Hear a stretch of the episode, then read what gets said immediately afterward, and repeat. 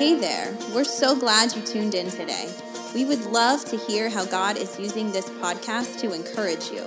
You can do so by visiting our website at wearefreedomlife.com. Welcome to freedom.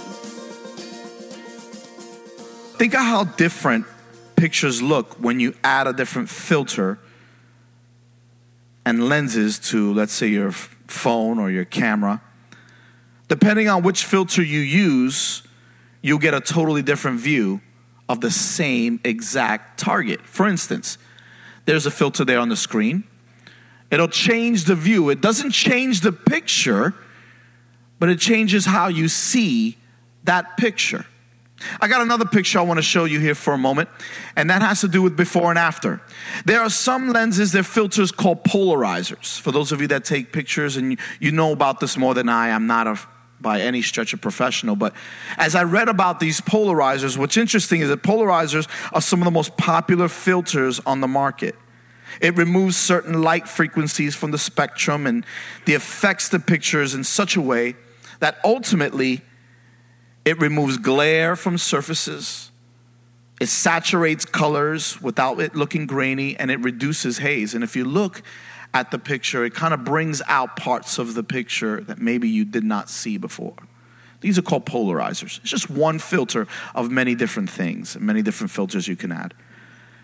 I want to talk about the similarity between filters and our faith today. Because the truth is that every one of us are seeing things on a day to day basis, but depending on the lens in which you see through, also depends on what that picture looks like to you. How many would agree with what I'm talking about? The lens in which you use will change how you see that image. It interprets it, and we can see obedience differently depending on the lens we carry. The Bible talks about in the New Testament that to some, a meat would be a sin. To eat certain things would be a sin. And so, what, what does he talk about? You know what? If that's a sin to that person, let it be so. Because that person has their individual convictions, right? There's some things that are blanket wrong. Let me make that very clear. There's certain things you don't be like, well, you know, adultery is not really that bad. There's certain things that God has explicitly said, this is wrong. And we have those, and I won't go into that. Well, what I will go into is that there's some areas in our life that maybe are not as clear cut, some areas and things that are happening that are not as clear cut. You know what? Depending on the lens that you see through, could determine how you interpret that scripture. But I know one thing is for sure the Holy Spirit wants to bring truth out. And the truth is that the scriptures are God's love letter to us today. It's the love letter to mankind, but many have taken this love letter and twisted it. How many know somebody that has taken a scripture and twisted? You're like, wait a second, I had nothing to do with that scripture.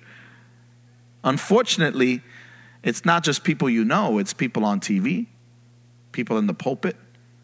I always welcome you to test what I'm saying to you on a week to week basis.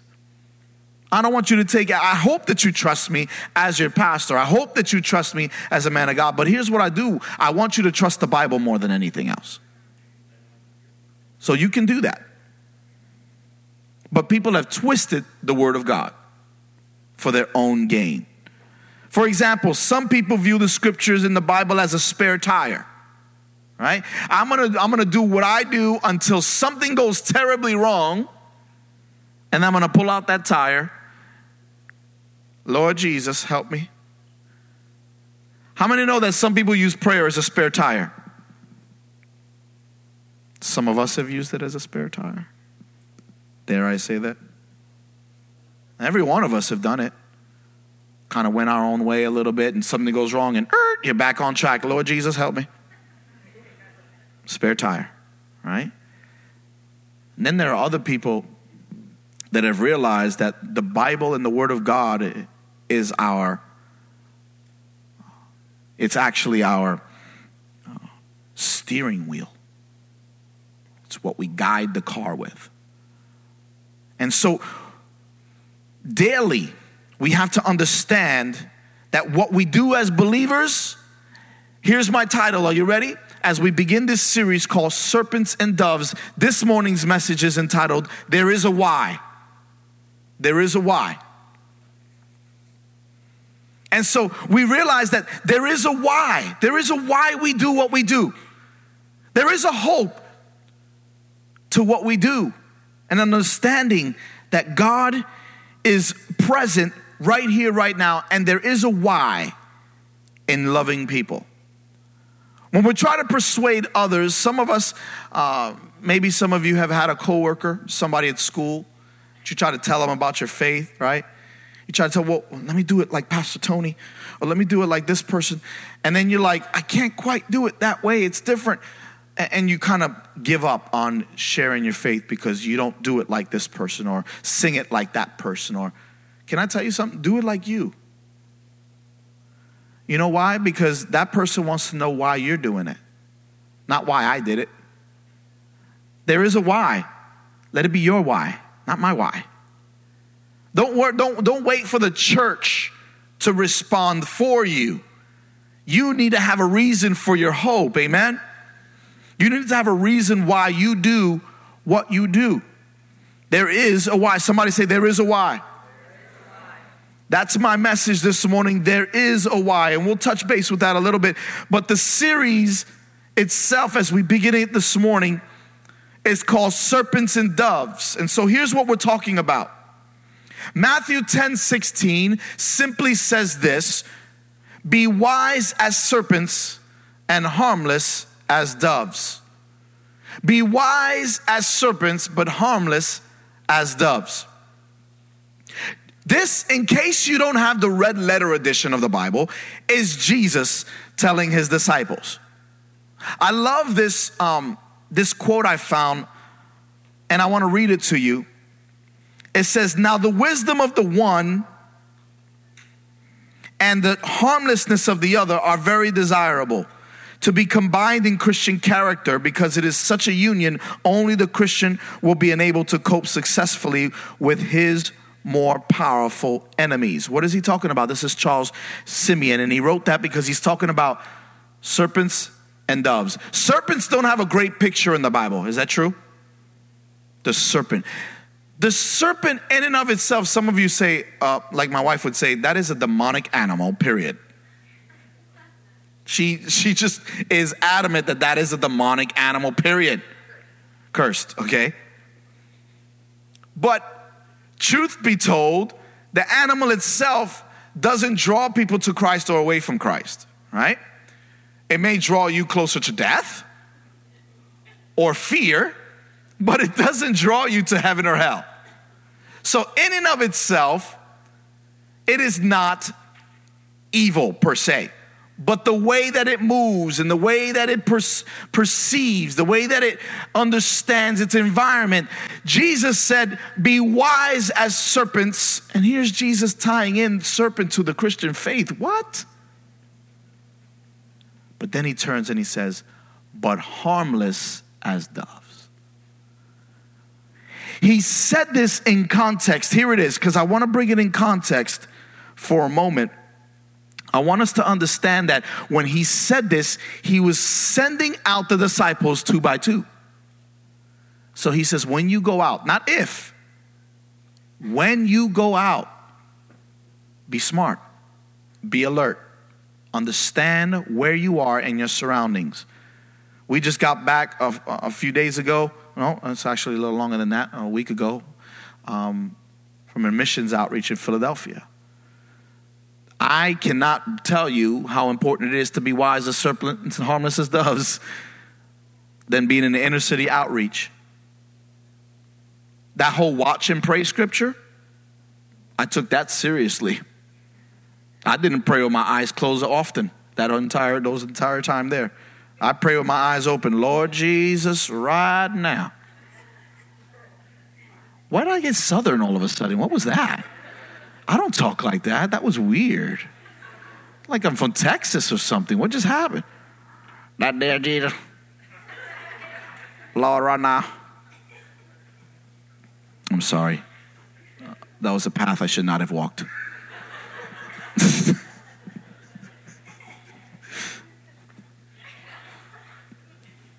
But I, I'm gonna be honest with you. I watched and I prayed. Why? Because God has called us to be wise as serpents and harmless as doves. That's a characteristic of the Christian faith. Now, when you go out to share your faith, this is what you do. Not if you decide that you're good enough, not if you go to Bible school, not if you pass a class on Evangelism 101. It's when you go, when you share your faith. So, this Charles Simeon in his quote, he's saying, listen, to be a serpent and a dove at the same time, that's the delicate balance, but we got to have that as Christians, yes? Or else we will be lost in how to reach people. We got to be mindful of what draws people's attention. In an area that has an abundance of such and such, I'm not going to offer that free. Does that make sense? I got that already. But an area that lacks, as we handed out food in that outreach, some people walked up to us and said, I haven't had food in three days. I haven't had food in four days. They treated that pretzel like a $100 bill when they got online. They were excited. They were high, they were needy, but they were excited. And I saw the love of God activated among our people. We have to understand in the proper context, God has called you to reach people, friends. The church has become irrelevant because the believer has become irrelevant. It's not about how fancy a message I can present to you this morning because there's very clear cut, dry message I have for you this morning. I have no fancy things I want to show you. I have no video, extra videos I want to show you. I just want to tell you how important it is that you have a why. How important it is that you stand firm on your why. Why do we do what we do? Why do we love the way we love? Why do we embrace this faith the way we do? Friend, successful Christian living requires that we strike the optimal balance between serpent and dove. This entire series, I want to walk through this series with you. I want us to understand that God has called you to be wise and harmless. And how do we engage people in our faith? How do we how do we do this? Well, I'm glad that you at least have been here this morning to start this because God is not calling you to be a pushover. He's calling you to be smart, tactical, and prayerful, all in the same vein. Come on, somebody. We also understand that we're facing an enemy that's tactical, an enemy that knows your weaknesses quicker than you're ready to admit them. Is that true? How many know that the enemy knows your weaknesses? And some of us are quick to not even admit them. We want to hide them and suppress them because we don't want to admit that we have weaknesses. Everyone in this room, including myself, we all have weaknesses. Areas that we're not strong in, right? Give me a nod or something. Let me know you're awake. All right. I need you to understand something. You're not alone. And evangelism, while nine out of 10 people in this room will probably say evangelism is very important, right? Then why aren't we evangelizing? Most of us will say, Absolutely, Pastor.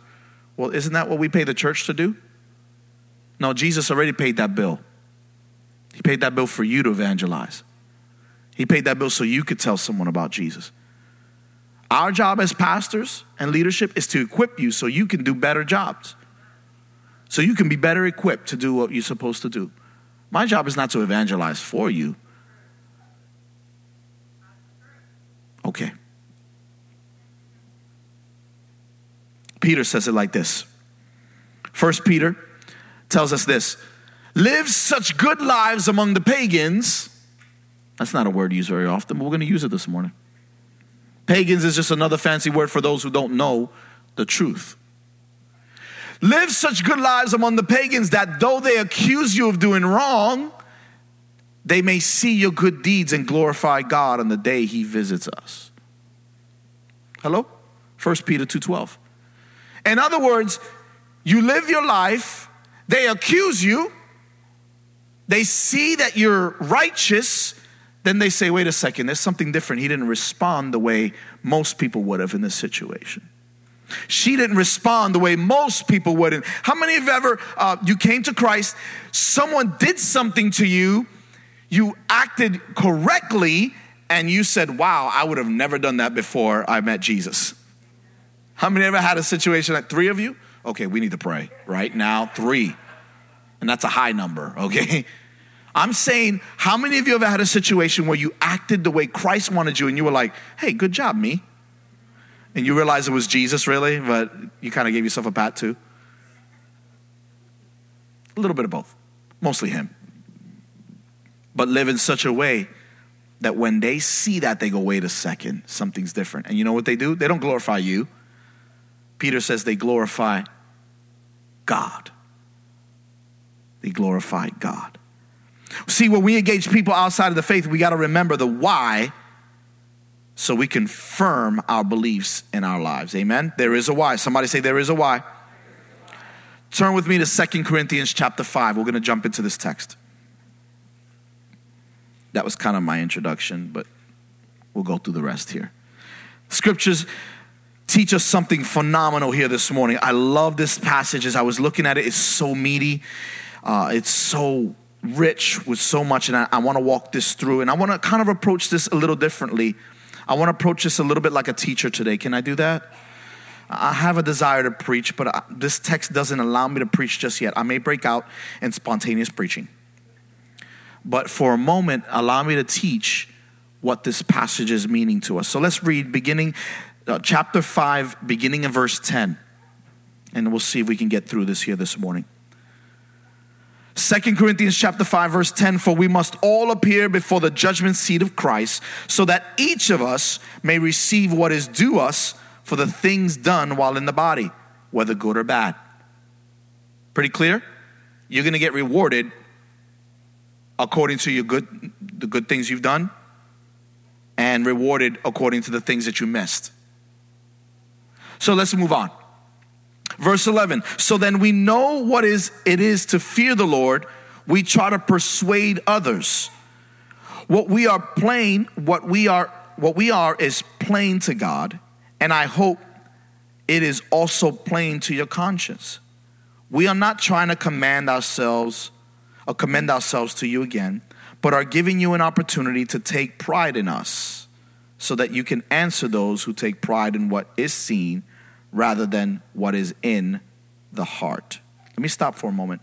Let me break this down for a moment. You ready? Number one, I want us to understand verses 11 and 12. There are three things that stood out to me. Number one was we should persuade others, verse 11, right? We look at that, we say, we know what it is to fear the Lord. We try to persuade others. It is our job as believers to try to reason with people as best we can. Listen, not everybody will accept it, and that's God's to take care of. Don't make that your responsibility that every person you talk to is going to receive Jesus. There's some that are going to laugh at you, some that are going to dismiss you, some that are going to say, This faith you're walking is a joke. And some might even spit at you. That's not your job to win them. Your job is to do your best to persuade in any way that you can. Let them know about the love of God in your life and pass that along. Let the conversion be the Holy Spirit's conversion. Let the conversion be the Holy Spirit's job, the conviction and the conversion. And it works in that order. The Holy Spirit convicts, then he converts. That depends on the people giving their heart to God. So the first thing we learn is we had to persuade others. The other thing he said is take pride in your faith. Listen, this is what he said. But are giving you an opportunity to take pride in us. What is us? The body of Christ. Take pride. Listen, I love Freedom Life Church. I take pride in our fellowship. I do. Is that going to determine my faith forever and all eternity? No. I'm not going to, I'm not going to heaven by Freedom Life's van or bus or plane. I'm not, I'm going through the tales of Jesus. I'm, I'm going because he died. I'm going because he resurrected for me. Are you feeling me? I'm telling you that it is because of Christ. So we we got to take pride in this faith that we have. Why why is it that some people are so scared about telling others of what church you go to or what your faith is? Take pride in what you believe. Amen. This is Paul telling the church in Corinth, take pride in us. Share your faith. There's people that are sharing their faith that's not even true. And they take more pride in their false gods than we do in our own God that's real. Oh, that'll preach right there. I'm not going to get on that horse. That is a wild horse right there. People, people are more committed to their false gods than we are our real God. Why? Look at me. Why? Why is that the case? Take pride in this faith that you own. Own it. Take it. Follow it. And then the third thing he said right at there, so that you can answer those who take pride in what is seen. In other words, so you can tell those who are following a different way, let me tell you why. Somebody say, There is a why. There is a why. There is a why in what we do. So you can answer those who take pride in what they do. That's what this entire piece of passage is telling us right there in a nutshell. So let's move on. Can we do that? Verse 13. If we are out of our mind, as some say, can anybody ever? No? Okay. If we are out of our mind, as some say, it is for God. If we are in our right mind, it is for you. Listen, you know what that says? Can I say this real quick? If everyone believes everything you say all the time and everything makes sense, you're either peddling to their need or your God is too shallow. I'm gonna just throw this out there. If everybody understands everything you say all the time and believe everything you believe every time that comes out your mouth, either you're peddling something that, you, that they wanna hear or your God is way too shallow because there's some things I can't explain about God. Anyone that's been in the faith longer than a few months, you start realizing there's some things you just can't explain about God. Uh, there's some mysteries that will not be overturned or, or shown until I stand before Him one day. Is that right? One day I'll stand before God and He will answer those questions. Until then, there's some things I just can't answer. And that's okay. Listen, can I tell you something as a, just as a believer? Um, it's okay to say, I don't know, instead of making up something that you're not even sure yourself. Some people try to make up answers just so they don't feel dumb. I'd rather honestly feel dumb than dishonestly look smart. Right? So if you don't know, you don't know, but I'll look it up for you and go back and do your homework. You have a wonderful leadership team, whether life groups or leaders, to help you break down some of these things. So let's move on. For Christ's love compels us because we are convinced that one died for all, and therefore all died. And he died for all, that those who live will no longer live for themselves, that is us, but for him who died for them. And he was raised again. If the world thinks you're strange and out of your mind, you're probably heading in the right direction. That's all. That's basically what the passage is saying. Not everything. If they think you're straight cuckoo, then maybe that's a little different. I'm not saying that. I'm saying that if the world thinks that's hard to believe, then you might be in the right direction. Because not everything in the Christian faith makes sense to me. And I've been in the Lord over 20 some years. 20 years. All right? Longer. Don't say longer. Doesn't matter how long you've been in the Lord. There's still things you will not understand, and that's okay. The love of God helps us to process those things. So let me move on. And I'm going to read a bigger chunk and then we'll, I'll just share with you a few thoughts. And here it is. Verse 16. So from now on, we regard no one from a worldly point of view. Though we once regarded Christ in this way, we do so no longer. Therefore, if anyone is in Christ, the new creation has come. The old is gone, the new is here. All this is from God, who reconciled us to himself through Christ and gave us the ministry of reconciliation. I'll get to that in a minute. that God was reconciling the world to himself in Christ, not counting people against them.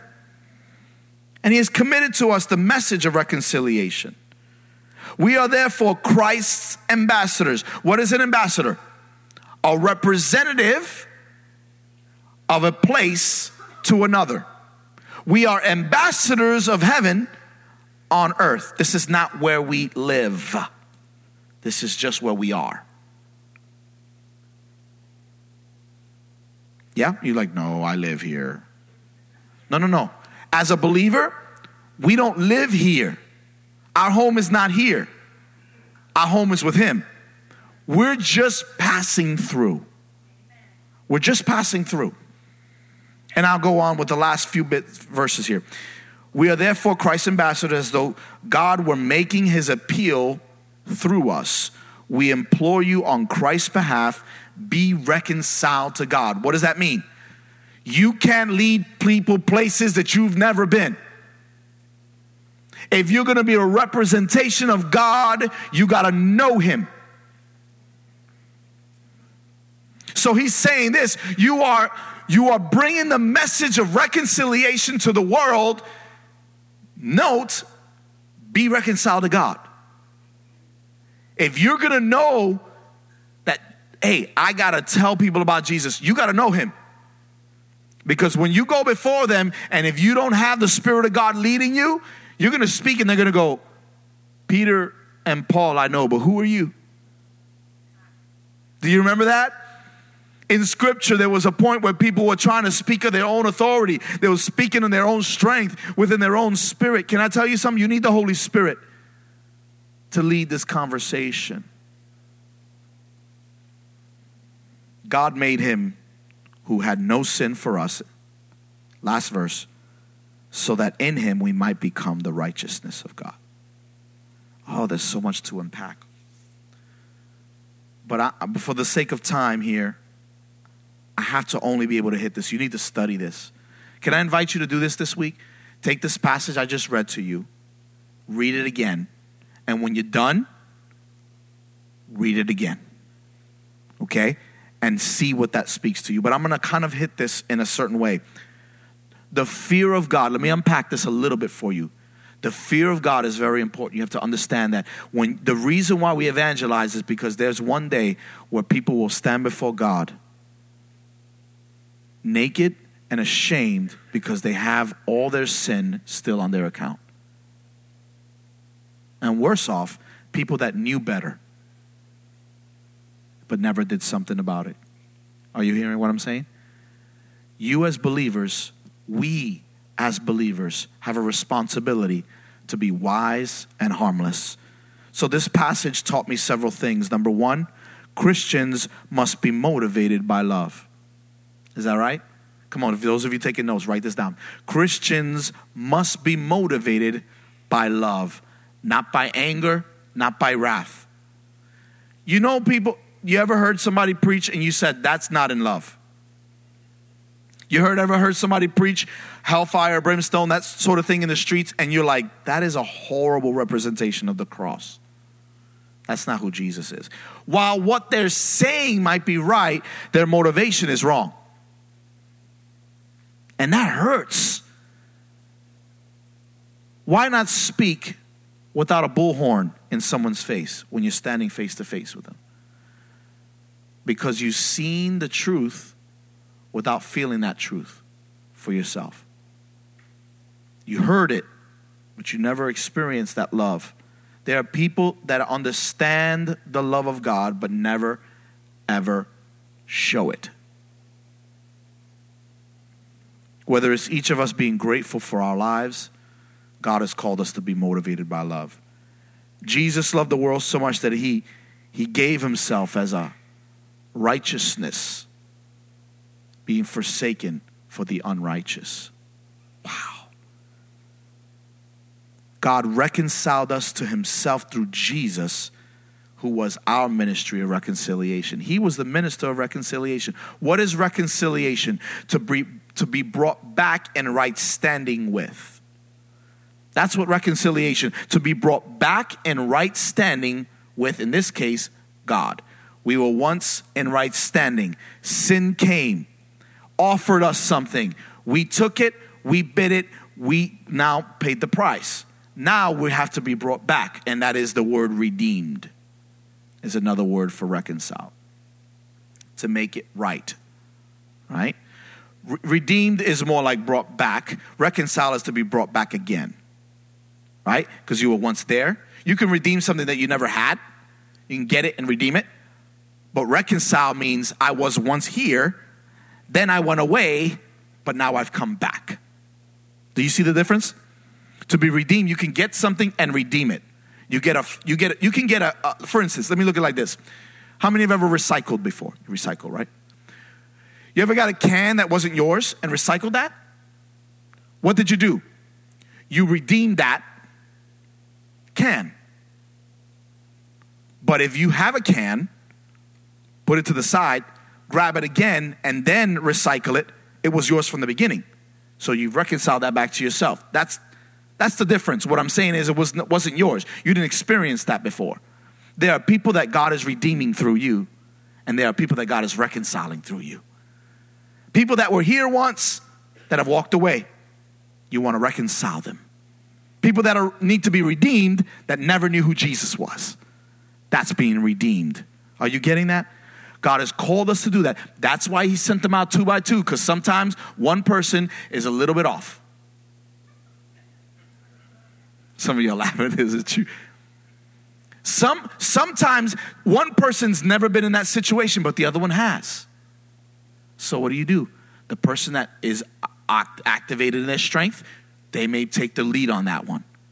Why? Because we weren't all created with the same gifts. We don't all have the same experiences. Listen, some of you have been in church your whole life. You've been redeemed. Or rather, let me say this like this. For me, I was redeemed. I didn't grow up in church. Someone reached out to me, brought me to the cross. Others of you have been reconciled. You grew up in church, you kind of faded, but then someday something happened and you were brought back. You got to still be motivated by love. Amen? My second thought is this Christians do ministry. Christians do ministry. Can I tell you something? There should never be a time where you have to be begged to serve God. Never, ever, ever. There are seasons. There are seasons where you you learn and grow and you step away, and I get that. But you should never in your life be begged to serve God. Period. I'm going to leave that right there. Because God has called us to a ministry of reconciliation. The ministry of reconciliation refers to the work that believers have been given to do to bring the message of Jesus to the world. Is that right? The verse in the, that, that we read just a little bit, all this is from God who reconciled us to himself through Jesus Christ and gave us what? The ministry of reconciliation. The ministry of reconciliation involves us proclaiming Jesus.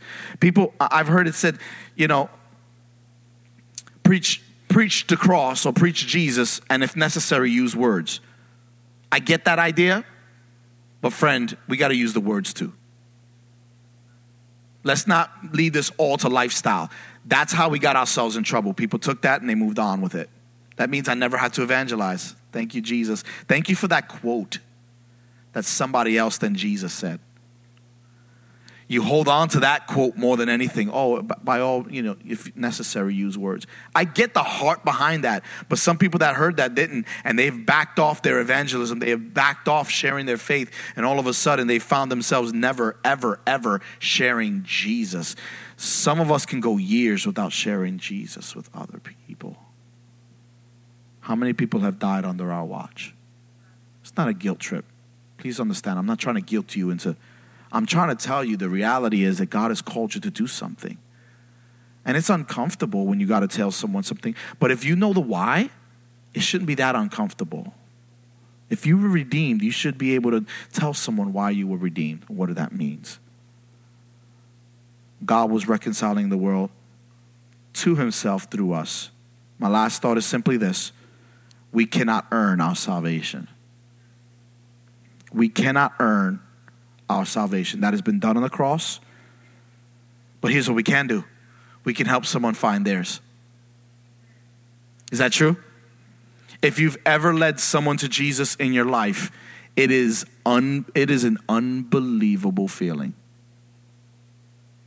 It is an unbelievable feeling to pray with someone. How about a team that went to Philadelphia to pray over someone that you know they needed to know this Jesus?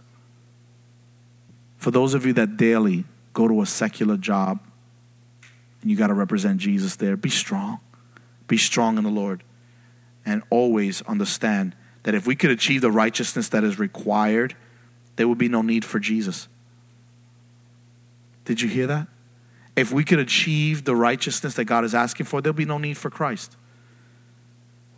So here's our message God made him who had no sin for us, so that in him we might become the righteousness of God.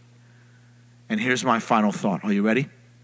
Our message to those outside of the church must not be a message of mere moralism. That is far from enough. We can't say that the cross of Jesus is about living good lives. That's not enough. To be good is not enough. Your best good will never be good enough. Your bestest, best, best you by itself is not good enough. My bestest me is not good enough. I know that's not grammatically correct, but hear me my very best is still rags, filthy rags before God. Pastor Tony, that's real negative. No, that's real Bible. Unfortunately, the world has told you, gosh darn it, you're good enough. And I'm telling you, in and of ourselves, we're not good enough. That's why Jesus died. That's why he suffered. That's why he was buried. And that's why he rose again, so that you can be good enough. And it's only through Him. Amen? It's only through Him. So here's the big idea. We'll toss this up on the screen. Here's the big idea our convictions and desire to persuade others should be rooted in the fear of the Lord and, and, the love of Christ combined. Look at me. The fear of God and the love of Christ. I respect God enough to honor him, and I love Christ enough to show somebody and tell somebody. Amen. Can I ask you to bow your heads right where you are right now? Just right where you are. Because as believers, we've all come into this room. Some of us, you wouldn't even categorize yourself as a believer, you would say, I'm not even sure I know who Jesus is. So I'm going to give you an opportunity here in the beginning of this series, Serpents and Doves, to say, God, I don't even know how to start, where to start. But I need you in my life. If you're in this room today and something I said has spoken to you, and you have not accepted Jesus as your Savior, I want to give you an opportunity right now to say, I need this Jesus you're talking about. I know most of the people in this room, amazing people, but there's a few I don't know. And I don't know where you are. And I want to offer you the wonderful opportunity that someone many, many years ago offered me and that's hope. So I offer you hope right now. That hope that is only found in Christ. So I'm going to pray and then I'm going to ask you a simple question. Lord, I'm asking you right now in Jesus' name that you would work on the hearts of men and women, from the youngest to the oldest in this room, that they would know who Jesus is. Father God, I'm asking you if there's anything going on in this room, in the heart of man, that is away from you. Draw them to yourself right now, Holy Spirit, that they may know who you are and by far follow you from this day forward. In Jesus' name I pray. If you're in this room here today, you're saying, Pastor Tony, I can't say I know Jesus as my Savior, but today I want to. I want you to shoot your hand up for three seconds and put it right back down. I can't say I know Jesus as my Savior, but I want to. Three seconds, put it right back down.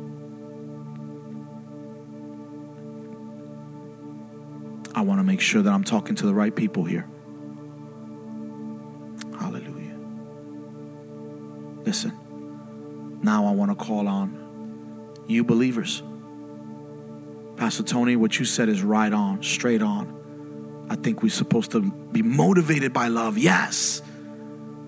I think we're supposed to I think we're supposed to walk right before God. Yes, absolutely. We need to be reconciled. Let's do that. But I can't I have not shared my faith with anyone in a long time. And I want to change that. I'm going to cut the feed here in a moment. And now I'm going to ask you a simple question Do you want to get right with God in this area where you're not sharing your faith with people, but you want to? If that's you, you're saying, I'm a believer, but I have not shared my faith, but I know I need to. Just put your hand up real quick. Just put your hand up. That's me. That's me. Yeah, several hands. Wow. You're being honest, and I appreciate that. I'm going to ask you all across this room to stand with me right where you're at. All across this room.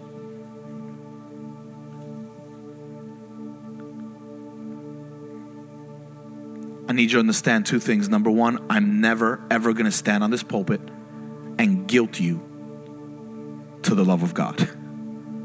Okay? By doing things for Him. Never once was I motivated by guilt. I'm simply motivated because when I read this text, I realized how important it is for the believer to understand their ministry and their purpose. Every single one of us have been called to do ministry of reconciliation. Testify, share our faith, share the why, because there is a why, or else you wouldn't have come to Christ. Why did you come to Christ? There's your why. That's your motivation to share your faith. Because your why to come to Christ will be the same reason you will use to share your faith. Don't separate them. The same reason you came to Christ could be the very same reason why you bring somebody else to Christ. He saved you for a reason. Stop thinking that it's somebody else's job. It is your job to do your purpose, nobody else's. See, one day when you stand before Him, He's not going to say, hey, what did this person do with their, their assignment? No. He's going to ask you what you did with yours.